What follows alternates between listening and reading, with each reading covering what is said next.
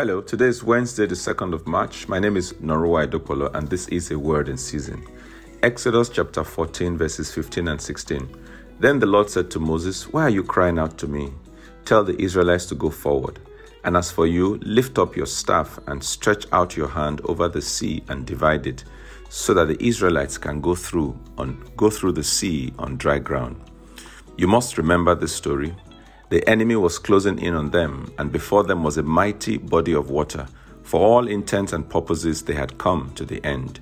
Death seemed to be the only logical end to this heroic attempt in trusting in Jehovah. Does this sound familiar to you? Are you in a mess because you took a step of faith? Have you become the laughing stock because you trusted in God? Well, do not despair. Rather, step forward.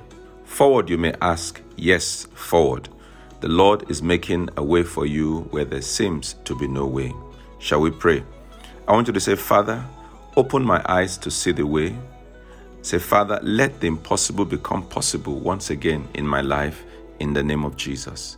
Amen.